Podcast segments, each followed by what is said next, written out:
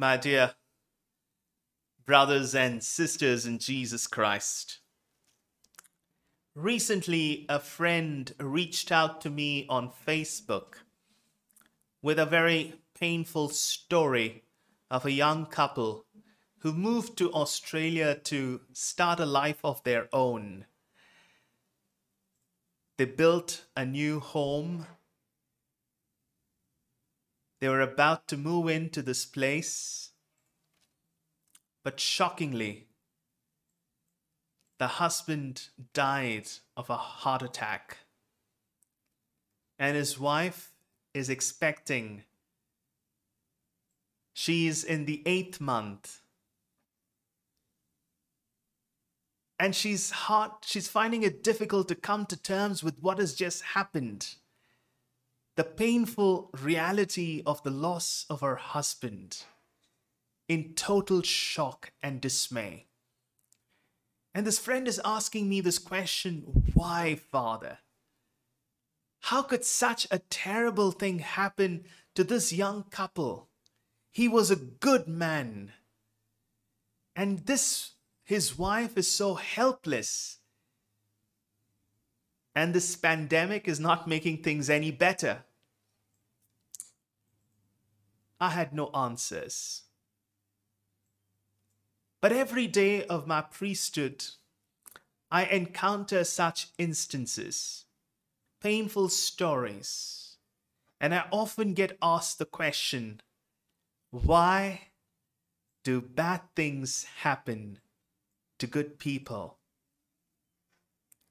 Why do innocent suffer? Or why is there suffering or evil in the world? Today's first reading speaks about a man who asked this question more than 5,000 years ago. It's not about why there is suffering, but why do good people suffer? Why do innocent people suffer? I can understand the wicked suffering but why good people suffer? And he responds to this question in the story of Job, where in one day he loses all his livestock. That's about 11,000. 7,000 camels, sheep, 3,000 camels, and many other animals that he had in his care and this prized possession were his children, all of them dead in one day.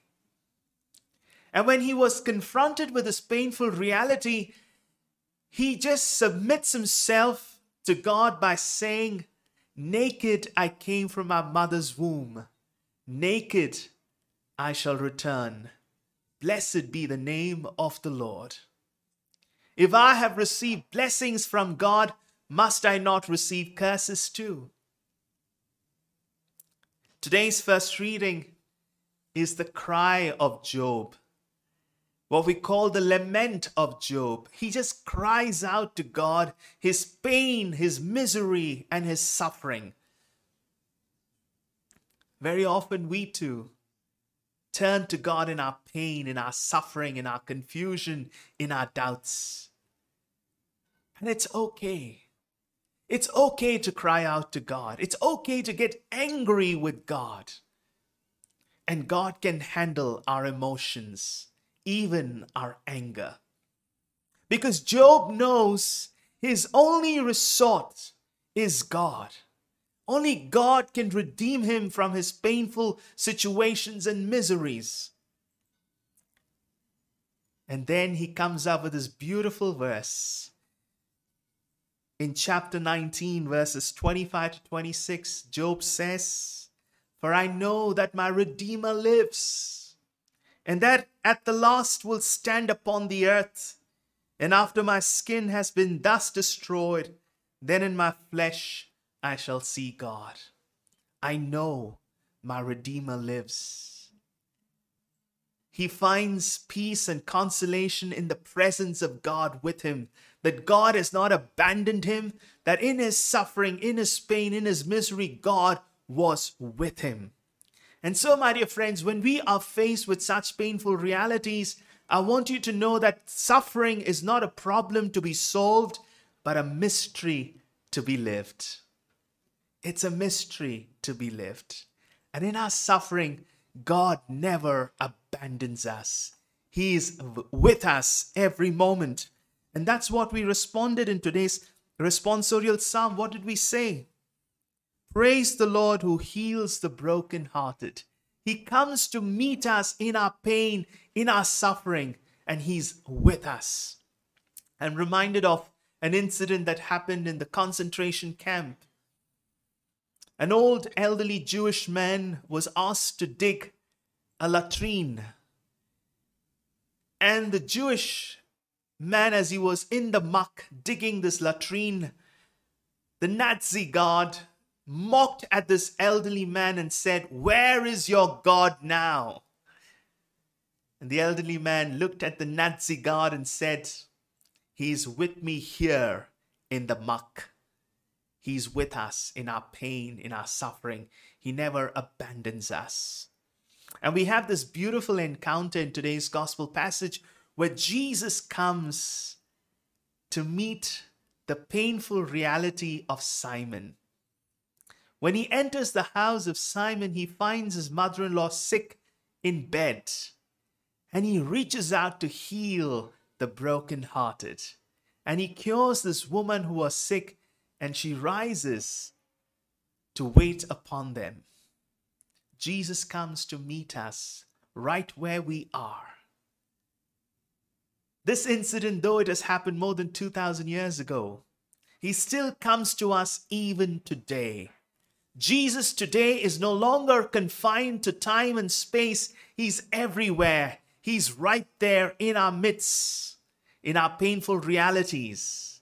At every Eucharist, we encounter Jesus in a very tangible way. He's here to let us know that I'm with you in your struggles, in your pain, in your doubts, in your confusion, and I will never abandon you. And we too can say, like Job, My Redeemer lives and He's with us, fighting our battles. He never abandons us. And they bring to Jesus many who are sick and suffering, and Jesus heals all of them. Well, we can find consolation in our pain and suffering only in prayer, only in God.